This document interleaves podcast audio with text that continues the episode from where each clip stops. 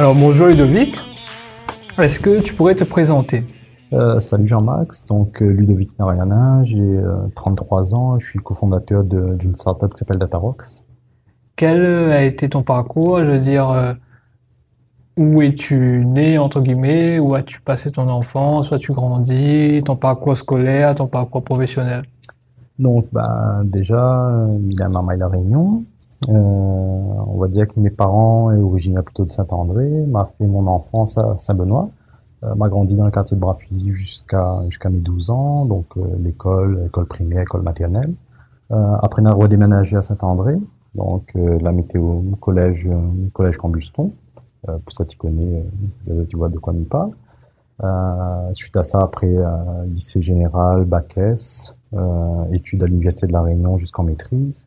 Euh, après, m'a fait un peu de mobilité, parti en métropole, m'a terminé mes études à l'université Paris-Dauphine.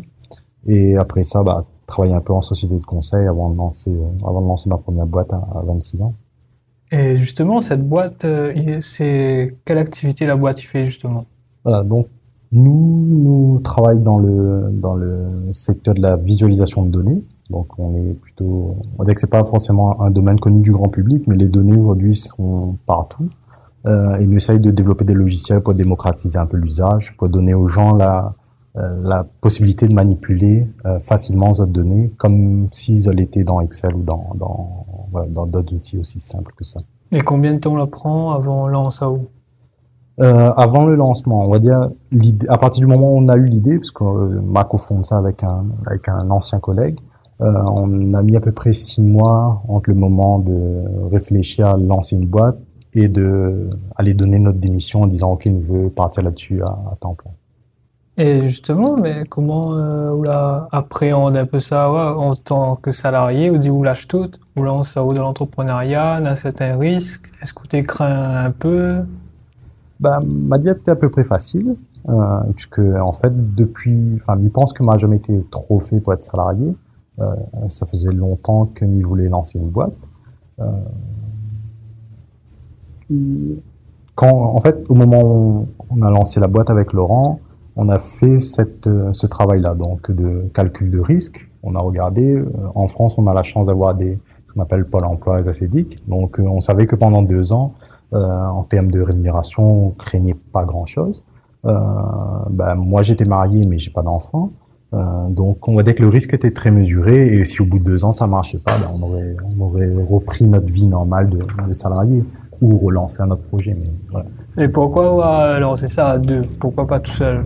Euh, bah, je conseille à tout le monde de trouver un cofondateur, parce que lancer une boîte tout seul, euh, ça a des avantages, mais ça a aussi des inconvénients, euh, ne serait-ce que pour discuter du projet, pour parler un peu de vision, euh, de pas de pas être isolé.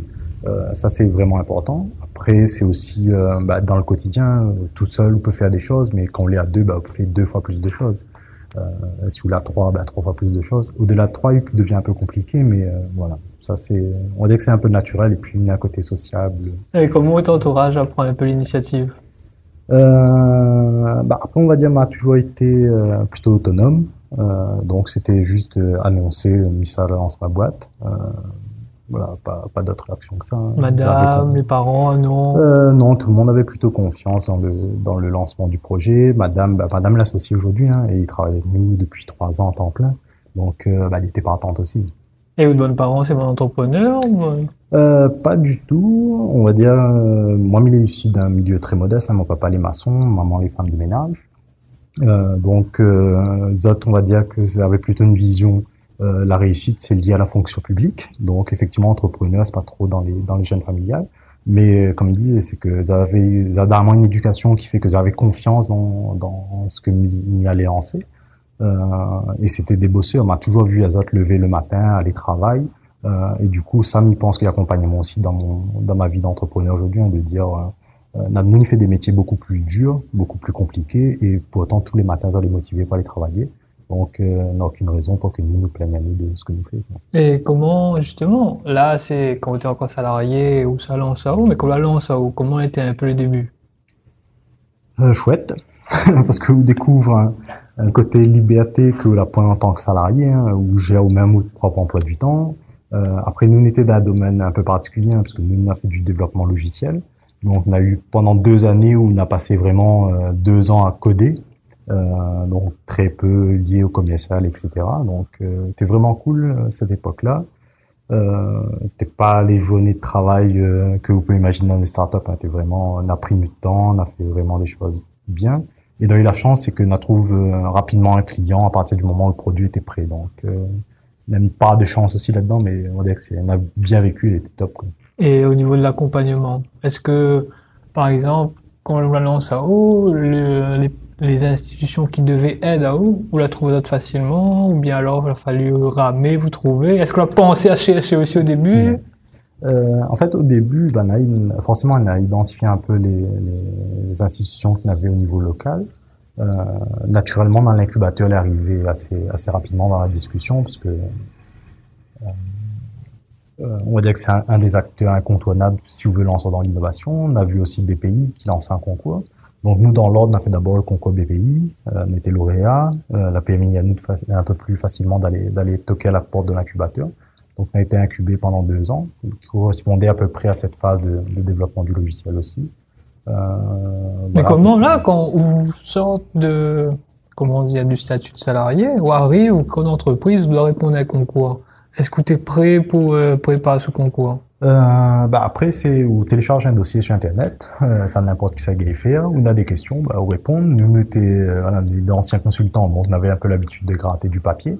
Euh, donc, ou, ou connaît où ça veut aller, ou connaît que ça a envie de faire. Donc, euh, bah, voilà, vous répondre aux, aux cases, et après, où ça va présenter le projet. Zéro Donc, euh, stress. Zéro stress. Bah, de toute façon, les, les gens qui, qui connaissent moins, qui côtoient moins depuis longtemps, ils connaissent qu'il n'est pas un- quelqu'un de stressé. voilà. Est-ce que euh, on a des erreurs? Qu'on a fait depuis qu'on a créé Datarox, d'ici déjà 5 ans, si je me crois bien, est-ce qu'on a des erreurs qu'on a fait et qu'on referait pas? Euh, ouais, bah, de toute façon, dans, un, dans une aventure entrepreneuriale, on a toujours des erreurs. Mais il y en a, un camarade à moi, il a dit à moi, il n'y a pas très longtemps que, en fait, faut pas appuyer sur les erreurs, faut regarder plutôt ce que ça a réussi. Donc, euh, forcément, on a des erreurs, mais nous, comme nous l'est toujours là cinq ans après, bah, nous préférons positiver et regarder vers l'avenir.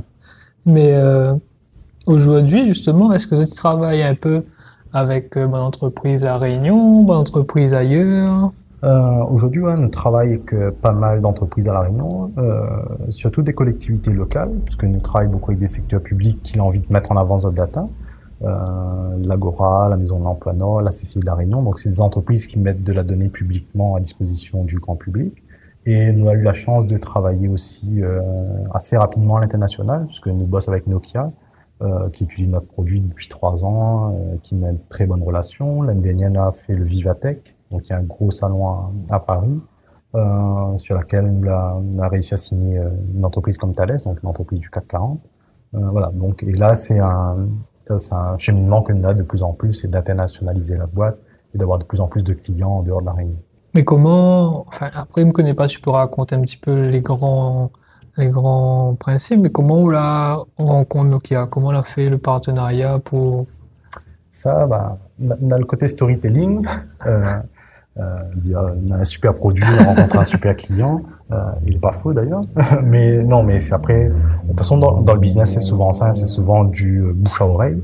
En fait, là, tout a commencé et c'est un peu lié à, à l'incubateur du coup, parce qu'avec l'incubateur, on a travaillé avec un laboratoire de recherche. Ce laboratoire de recherche l'a mis à nous en relation avec un client à la Réunion qui s'appelle l'Obson, l'Observatoire des usages du numérique. Euh, comme par hasard, le président de l'Obson euh, avait un ami d'enfance à Paris qui travaille avec Nokia et on a présenté le projet à cet ami d'enfance-là. Et six mois après, bah, il a entendu que Nokia avait besoin d'une solution de DataVis. On dit, bah, je connais des petits jeunes à la Réunion qui font ça, qui font ça plutôt pas mal, mise en relation. Nokia a testé et voilà, ça a démarré comme ça. aussi simple que ça? Ouais, aussi simple que ça. Ça a duré, euh, voilà, ça a duré euh, six, euh, sept mois de, de, tests et tout. Mais oui, euh, en guillemets, quand tu as le bon produit, tu le proposes au bon moment, ben voilà, il y a des belles histoires qui arrivent. Mais après, vu que vous travaillez au local et à l'international, c'est une question que me peut à vous. Est-ce vous voyez des différences dans l'opérationnel de tous les jours, hein, dans le fait de travailler avec une entreprise à La Réunion et une grosse boîte comme Nokia? Euh, L'ouverture d'esprit. Euh, après, on va dire que nous, on a eu la chance, hein, les clients que nous avons réussi à signer à La Réunion, c'est des clients plutôt ouverts d'esprit, qui avaient envie de travailler avec des startups. Par contre, on a vu, on a rencontré pas mal de gens aussi ici, euh, qui était totalement fermé à l'idée de travailler avec une jeune entreprise réunionnaise, fait par des réunionnais, avec un produit réunionnais. Euh, les dommages, hein, parce que dans la proximité, on a plein de choses que nous pourrions plus ajouter, mais euh, comme certains diraient, on a un syndrome bouillable de France. C'est-à-dire, si on apporte une innovation locale, ben, on aura tendance à être méfiant. Donc, généralement, euh, les gens qui nous ont signé, c'était des gens ouverts d'esprit, donc plutôt plutôt simple à travailler. Et je pense que Zot, ils regrettent pas, parce que ça fait plusieurs années que nous travaillons avec Zot. Euh, mais effectivement, on a encore une, toute une mentalité à, à changer localement et il faut, faut travailler là-dessus. Mais en termes de démarches administratives, tout ça, elle n'est pas un peu lourd de travailler avec une boîte euh, à l'international? Euh, bah, On a des contraintes, on a des process qui est lié au référencement, les bons de commande. Euh, un des plus gros problèmes, et ça c'est pas lié juste à des boîtes internationales, mais mmh. quand on travaille avec des grosses boîtes, c'est le délai de paiement. Euh, ça, on a plein de plein d'entrepreneurs qui connaissent qui connaissent ce problème-là. Euh, mais bon, après, c'est des choses qu'on apprend à gérer au fur et à mesure. Des fois, au stress parce que la trésorerie est un peu limite, mais on connaît que le paiement, ça arrivé. Euh, donc voilà, c'est un peu, c'est un peu ça. De... Ah, pour le dire moi aussi que on a eu la chance de faire un gros salon, Vivatech. Ouais, ça c'était une grosse opportunité parce qu'on n'avait pas, n'avait pas forcément visé euh, le Vivatech cette année-là. Euh, on a postulé un concours en ligne, on a été euh, sélectionné par Thales. D'ailleurs, enfin, on n'aurait pas pensé qu'une boîte comme Thales, qui est plutôt orientée euh, sécurité, défense, euh, plutôt des industries euh, hardware, on va dire, qu'ils étaient intéressés par notre type de produit, mais finalement on a fait la présentation, ils étaient enchantés et ils étaient contents de bosser avec nous. Donc voilà, 2018 avec ça en Vivatech, c'était une grosse, une grosse période pour nous. On a rencontré euh, une soixantaine de prospects sur le stand, euh, des grosses boîtes. Chaque fois, ils étaient, euh, ils étaient impressionnés par le, la qualité du produit, par ce qu'on proposait. et nous, il y a un truc qu'on aime beaucoup quand on présente nos produits, c'est le côté waouh. On aime bien après une présentation que les gens fassent waouh, c'est super ce que vous faites. Et voilà, on était gâtés sur le Vivatech. Mais est-ce que vous avez gardé contact avec ces boîtes? Euh, Aujourd'hui, on, bah, on s'est fait ce qu'on appelle un, un fichier de, de prospection. Euh, le truc, c'est qu'au Vivatech, on a décidé aussi de présenter le prochain produit qu'on allait sortir. Donc, le produit n'était pas encore sorti. Il est en train, on est en train de le mettre sur le marché là. Et là, l'idée, c'est de relancer ces clients-là sur ce nouveau produit euh, qui s'appelle qui s'appelle PowerSlide. Et vous avez fait, d'après ce que tu m'as dit, quelques mois à la station F. Mm-hmm. Est-ce que et tu alors le siège de Datarock c'est à l'usine à Sainte-Marie. Est-ce que après, c'est une question un peu bête. Hein. C'est quoi les différences quand tu passes euh, quatre mois à la station F au quotidien et quand tu es à Saint-Marie bah, En fait, il y, a deux choses. Bah, la première réaction, c'est de dire, bah, finalement, la réunion nous est bon. Euh, parce que quand euh, un des gros avantages d'être à la station F, c'est que on voit un peu tout le panel de start-up, de l'écosystème start-up français. Parce que voilà, dans un bâtiment, plus de 1000 entreprises, donc on voit ce que ça fait au quotidien. Et finalement, nous, euh, sans, sans, prétention aucune, euh, nous voit les produits que nous fait bah, du, de la même qualité que les autres startups, voire même mieux. Euh, notre façon de faire, notre équipe, notre façon de, de travailler, bah, là, les, les au même niveau euh, que, ce, que, que, ce qui se fait à Paris. Donc ça, c'est la première réaction, c'est plutôt, bah, finalement, on n'est pas trop mauvais. Euh, deuxième réaction, c'est que euh, n'est pas mauvais, mais n'a pas forcément l'écosystème qu'il faut pour les entrepreneurs euh, start de la Réunion, parce que là-bas, tout de suite, on a accès à un réseau qu'on ne pourrait jamais avoir à la Réunion, on rencontre des décideurs, on rencontre des groupes du CAC 40, où on organise des rendez-vous, et ça, voilà, ce côté réseau-là est, amplifié fois 10, fois 15, fois 1000 par rapport à ce vous pouvez voir à la Réunion. Mais euh, comment euh, l'opportunité s'est présentée d'être à la station F? Euh, bah Là, pour le coup, euh, nous avons beaucoup de chance et tous les entrepreneurs ultramarins, parce que là, c'est pas que à la Réunion, hein, on a beaucoup de chance, c'est qu'à la station F, on a une association qui s'appelle Outre-mer Network. Euh, Daniel, qui est le président, est un, un gars vraiment superbe. Et le, euh, ils ont réussi à mettre un programme au sein de Station F. Donc, imagine par, parmi voilà Facebook, Microsoft, euh, Thales, peu importe, hein, les grosses boîtes, il y a un gars une association d'entrepreneurs ultramarins a réussi à créer un programme dans la station F. Et ce programme-là, il permet à des entrepreneurs ultramarins ambitieux, avec des beaux projets, bah, de venir à la station F, d'avoir un point de chute à Paris, dans le plus grand incubateur du monde. Donc c'est comme ça qu'on a réussi à arriver là-bas. Et euh, voilà, et on a vraiment, vraiment beaucoup de chance. Mais euh, après, ça n'a pas participé à ce programme, mais, mais imagine que on a quand même beaucoup d'entreprises à postuler. Euh, effectivement, après, nous, on a eu, euh, voilà, on a déjà un parcours derrière nous. On a rencontré, euh, on a eu la, chance de rencontrer Outre-mer Network. Mais là, par exemple, en ce moment, et les entrepreneurs qui écoutent ce podcast devraient peut-être aller jeter un coup d'œil. Hein. Outre-mer Network lance un concours. Euh, N'importe qui peut postuler. Ceux qui euh, qui seront sélectionnés bah, auront aussi cette opportunité-là. Donc, c'est quelque chose qui est ouvert à tout le monde. Il faut juste avoir envie de le faire et, et tenter. Hein. De toute façon, on n'a pas rien pour perdre là-dedans. Et bah, justement, là, bah, au final, on la lance dans l'aventure startup, on a fait beaucoup de, de choses, on va dire, mais aujourd'hui, est-ce qu'on a trouvé un peu comment cale le rythme vie PSO, vie euh, pro? Euh, bah oui, c'est que madame est devenue associée. du coup, au lieu d'essayer de, trouver la frontière entre les deux, bah, c'est de ramener la vie PSO au boulot. Euh, non, ça c'est en blaguant, mais, euh, mais au début c'est un peu plus compliqué parce qu'il faut jauger, mais au bout de cinq ans d'aventure, euh, on essaye de répartir plutôt assez bien. Nous pense qu'on a réussi à, le faire. Après, on a des choses que euh, nous disons hein, entre salariés et, et, entrepreneurs, on a une certaine liberté. Par contre, quand j'ai payé, tout ça là, oublie. Hein, C'est-à-dire, moi en cinq ans, m'a dû prendre à tout casser deux semaines de vacances en cumulé. donc là, là, encore un peu compliqué, mais nous, nous voilà nous, nous vivons plutôt bien cette aventure. Notre combien de temps il prend On va dire n'importe quoi. Sur une semaine, combien de temps on donne à la start-up bah, Nous essaye d'être euh, à peu près euh, modéré. Ça pas, nous fait pas une semaine de 35 heures, c'est sûr, mais nous fait jamais des semaines de plus de 45 heures. Donc c'est un juste milieu à trouver entre entre ces deux, deux notions-là. Le week-end, on essaye de pas bosser. Euh, ça, c'est une règle que nous à nous euh, en tous les associés depuis euh, depuis trois quatre ans. Euh, nous essayons de plus bosser pendant le week-end. Donc les week-ends, c'est vraiment pour la vie, euh, la vie perso, même si de temps en temps, il arrive encore que euh, on a encore des choses à faire. Mais voilà, on dirait qu'on a un rythme de, de cadre dans une entreprise, alors que c'est notre propre entreprise. Donc c'est un peu de, peu de chance. Quoi. Et si par exemple, euh, tu pouvais donner, euh, allez, on va dire deux conseils ou un conseil au Ludovic qui a commencé euh, aller aller peut-être plus vite à, l'international. Euh, en gros, faut, comme je disais, c'est qu'en étant en station F, on a vu qu'on avait un très bon niveau, on avait une très belle boîte, peut-être aller montrer ça euh, peut-être plus rapidement. Euh, aller trouver peut-être des moyens financiers aussi, parce que l'ingénierie financière, c'est aussi un aspect de la startup qu'il faut pas négliger. Donc peut-être aller chercher des fonds avant pour, pour justement aller montrer, aller montrer les technologies. Etc. Mais cette ambition-là, justement, le mot est important parce que ou sort d'un statut de salarié ou lance une boîte et tout de suite va monter à l'international.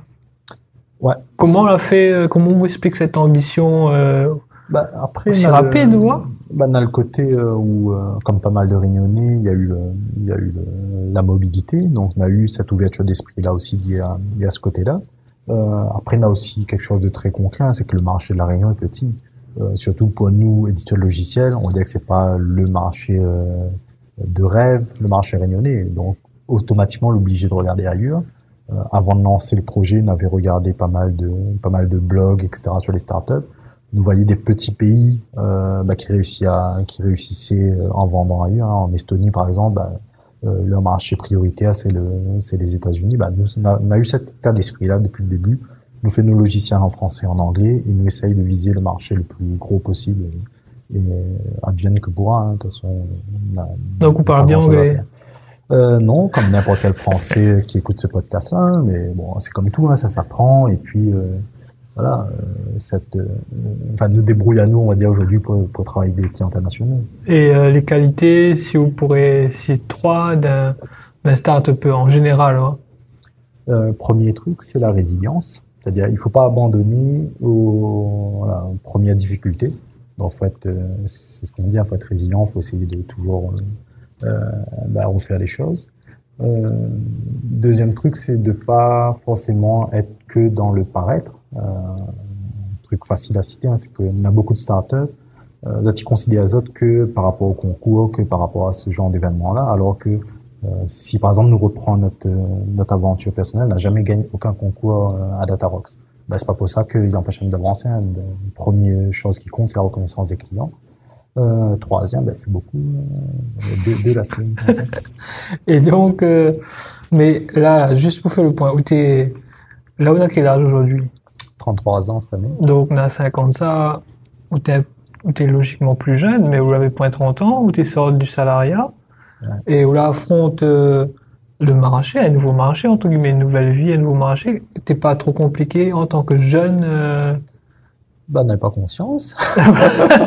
non, c'est surtout que, comme disais, c'est que ça fait ça fait longtemps que lui voulait devenir entrepreneur. Euh, du coup, ça, voilà, c'était plutôt, euh, on avait envie de lancer ça, on avait envie d'aller confronter euh, ce que nous fait au, marché.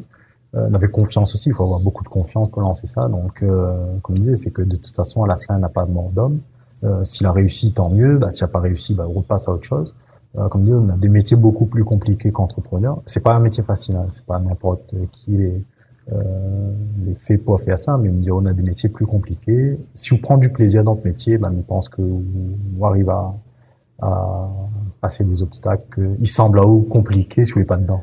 Mais donc, on veut dire que la jeunesse n'était pas un souci spécial ni l'inexpérience, ni... Bah, après, probablement, hein, c'est-à-dire, mais sauf que bah, justement, on n'a pas d'expérience, donc on connaît pas qui est difficile. Euh, c'est ça, c'est ça le. Et on a, euh, je sais pas, peut-être le point, mais est-ce qu'on a un souvenir là, le, le pire souvenir en tant qu'entrepreneur? Euh, bah, Comme je disais tout à l'heure, c'est que quand on voit la trésor, il commence à être compliqué. Euh, et que là, on pose au paquet de questions, parce que quand on est entrepreneur, on a aussi des responsabilités, responsabilités envers les salariés, responsabilités envers euh, les organismes sociaux, etc. On a toujours voulu être carré là-dessus. Euh, donc, quand on voit que la trésorerie approche de pas grand-chose et que c'est la faute c'est de clients qui payent pas en temps et en heure, là, euh, voilà, là, un petit peu compliqué, mais après, nous, on a toujours trouvé les moyens d'en sortir. Nous, et le meilleur moment euh, meilleur moment, c'est le fait de, que l'aventure existe toujours. C'est qu'on n'a pas de moment ressorti en particulier. Euh, chaque année, nous, dans la chambre, on nous fait la petite fête d'anniversaire de Tarox, donc ça c'est chouette. Euh, mais l'aventure, globalement, c'est voilà, un gros meilleur moment. pas mal ça. Et donc, comment est-ce que pendant notre chemin, là, pendant notre cheminement de 5 ans, enfin, de 5 ans, est-ce que a des entrepreneurs locaux, la porte azote, euh, un soutien, des conseils? Euh, Ça, oui, l'arrivée, on a un petit pool d'entrepreneurs qui nous discute souvent, nous prend un café, nous essaie de déjeuner avec. Euh, ça, ça, est bien. Après, euh, globalement, c'est un truc qui manque ici. Hein. Euh, il manque ce côté mentor que des fois on peut retrouver, bah justement, nous, nous refait la comparaison avec l'écosystème parisien. On n'a pas de mentor aujourd'hui qui bah ressortent un peu. Après, peut-être que c'est nous aussi, on n'a pas parti mmh. chercher ces mentors-là. Euh, mais n'a pas trouvé de, de, voilà, de, personnes expérimentées qui donnent des conseils. On a rencontré, de, on a rencontré de, de, très grands entrepreneurs, mais on va dire que n'a pas eu ce côté mentoring. Après, comme dit, peut-être c'est peut-être nous qui ne sommes pas allés chercher, euh, chercher ça, mais euh, mais je pense qu'il faudrait développer un peu ça. La point de programme, euh, la point de programme existe. Euh... N'a pas de programme, n'a pas aussi, euh, voilà. Après, n'a pas encore cette génération d'entrepreneurs en guillemets start qui a réussi et qui peut redonner un peu de de, de, feedback et de conseils. Euh, mais après, euh, voilà, ça, ça c'est normal, on va dire, dans, dans le système. Après, nous, n'est pas forcément des personnes très euh, ouvertes aussi à l'extérieur. C'est-à-dire, nous, quand on a la tête dans le guidon, on a la tête dans le guidon. Donc, c'est...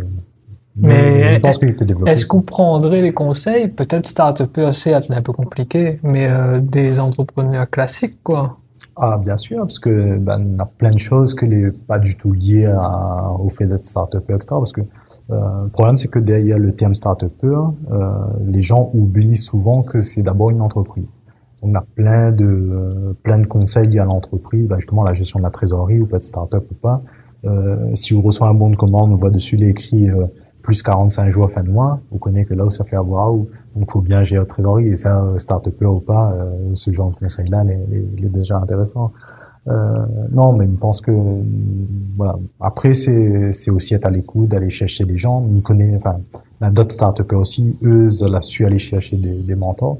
Euh, donc ça doit exister, mais peut-être qu'il faut que les voilà, soit peut-être plus généralisé, que ce soit plus dans les mœurs. Mais après là, c'est niveau mentoring si on veut, mais au niveau du réseau, est-ce qu'on pense que euh, le réseau est très important dans l'activité que vous faites, enfin en tant que start-upper ou pas? Le réseau est important. Euh, pour nous, moi au niveau business, on a, très, on a fait très peu de business grâce au réseau. Euh, mais on va dire pour discuter, c'est voilà, pour voir que d'autres a aussi des problèmes, que euh, ou n'est pas tout seul dans le dans le de l'écosystème réunionnais, euh, que a d'autres personnes aussi, il est ambitieux qu'il veut montrer qu'il est possible de faire en dehors de la Réunion. Euh, donc pour ce côté-là, le réseau est important. Et puis nous, bah, les gens qui connaissent nous bien, connaissent nous, aiment bien prendre le café et discuter. Donc euh, ne serait-ce que pour ce côté-là, le réseau est important. Quoi, voir des, des, gars pour prendre le café avec. Et est-ce que bah, après, vous avez déjà fait des études à la Réunion, où c'est un produit quasiment exclusivement réunionnais, mais on n'a pas fait des études d'entrepreneur, d'entrepreneuriat. Mais bah. justement, est-ce que cet apprentissage était compliqué justement?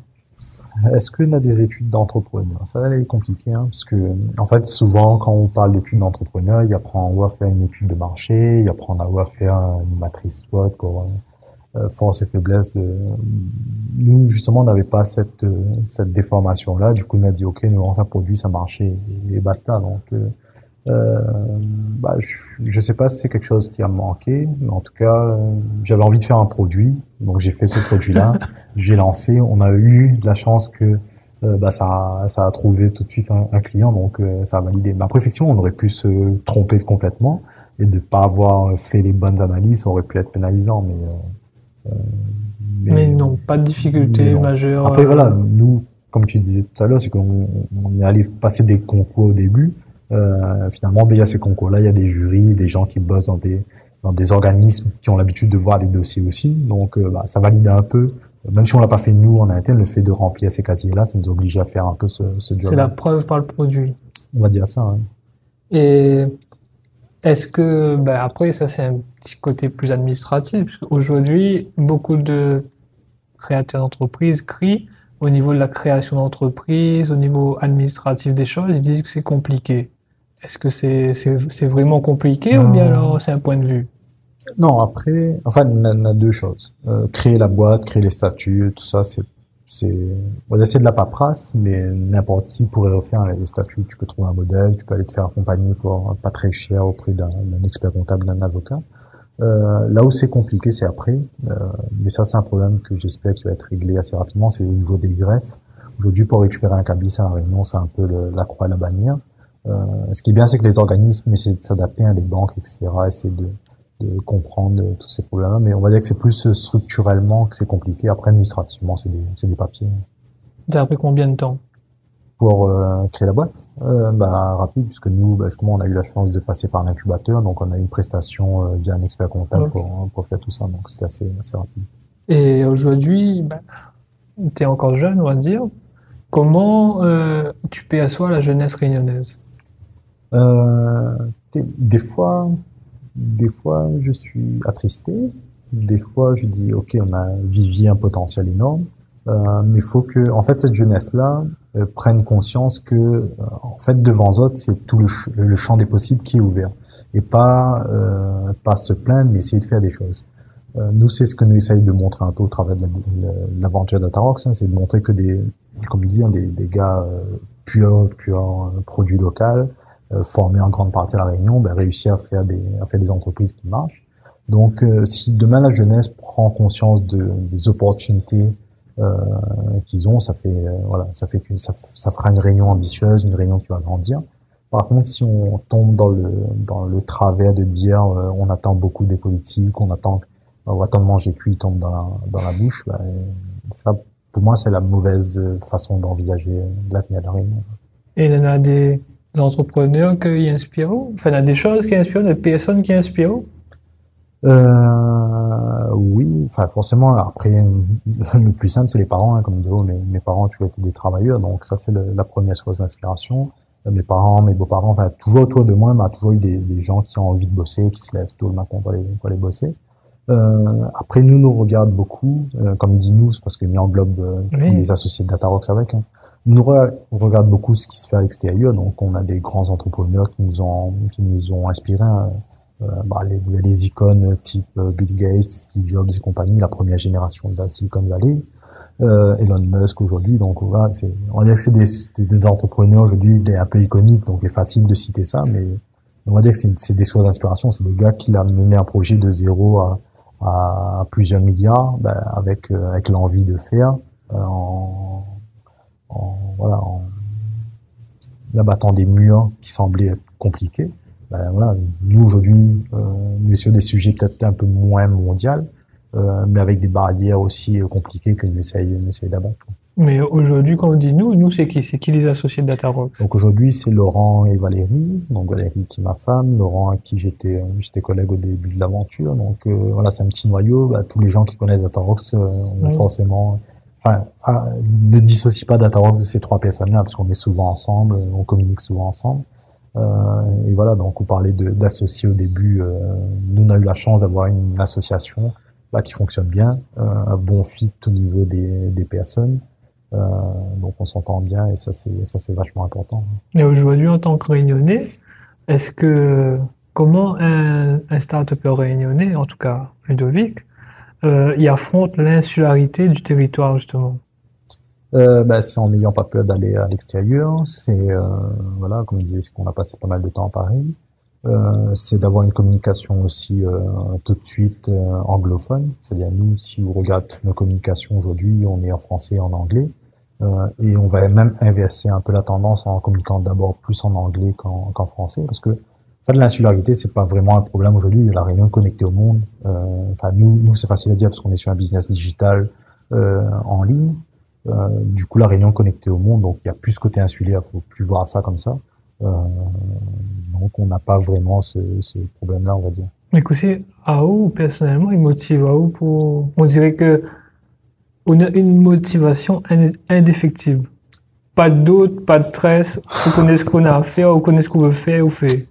Euh, ouais, effectivement. Donc, euh, ça ne m'y connaît pas ce sorte. Euh, dort pas haut, bien? Ah, du tout, non. C'est que du naturel, euh, que manger bio et, toutes les conneries qu'on entend en ce moment. C'est de bonnes origines, c'est. Non, euh, je pense que c'est le, c'est l'éducation, c'est le, après, après moi, ça c'est un peu ma, ma psychanalyse personnelle, hein, mais c'est que quand j'étais petit, euh, je lisais beaucoup.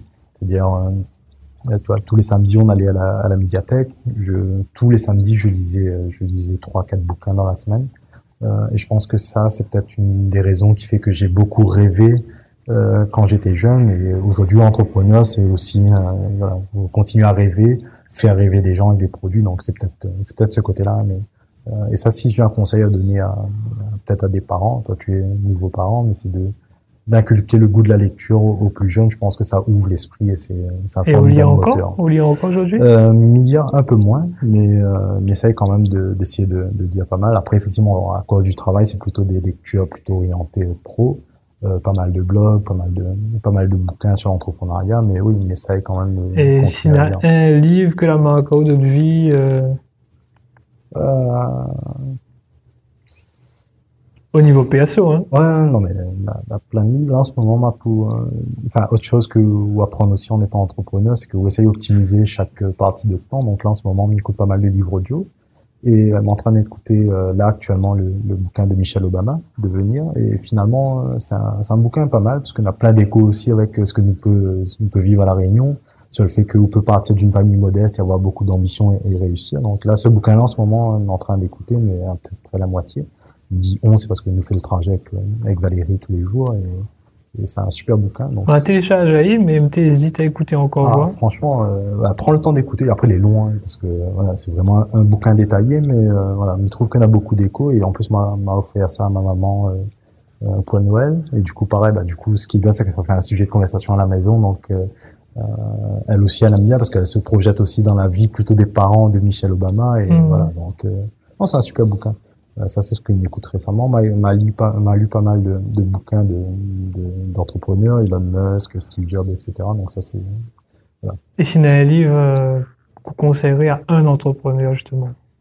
Euh, ça c'est ça c'est bien que ouais. il n'existe pas le livre parfait non, mais, mais, si mais après livre... oui, voilà ça dépend ce que recherche l'entrepreneur s'il recherche l'inspiration euh, voilà, le bouquin de, de, la biographie d'Elon Musk est pas mal parce que ça ça montre vraiment que euh, finalement lui c'était un vrai grand rêveur il a fait ce qu'il voulait il a réussi à le, à le faire euh, donc ça c'est un vrai bouquin sur le côté euh, voilà résilience euh, côté ambition. Après, voilà, après il y a d'autres, il y a d'autres livres. Ça dépend quel type d'entrepreneur. À ce moment, on entend pas mal aussi des solo entrepreneurs.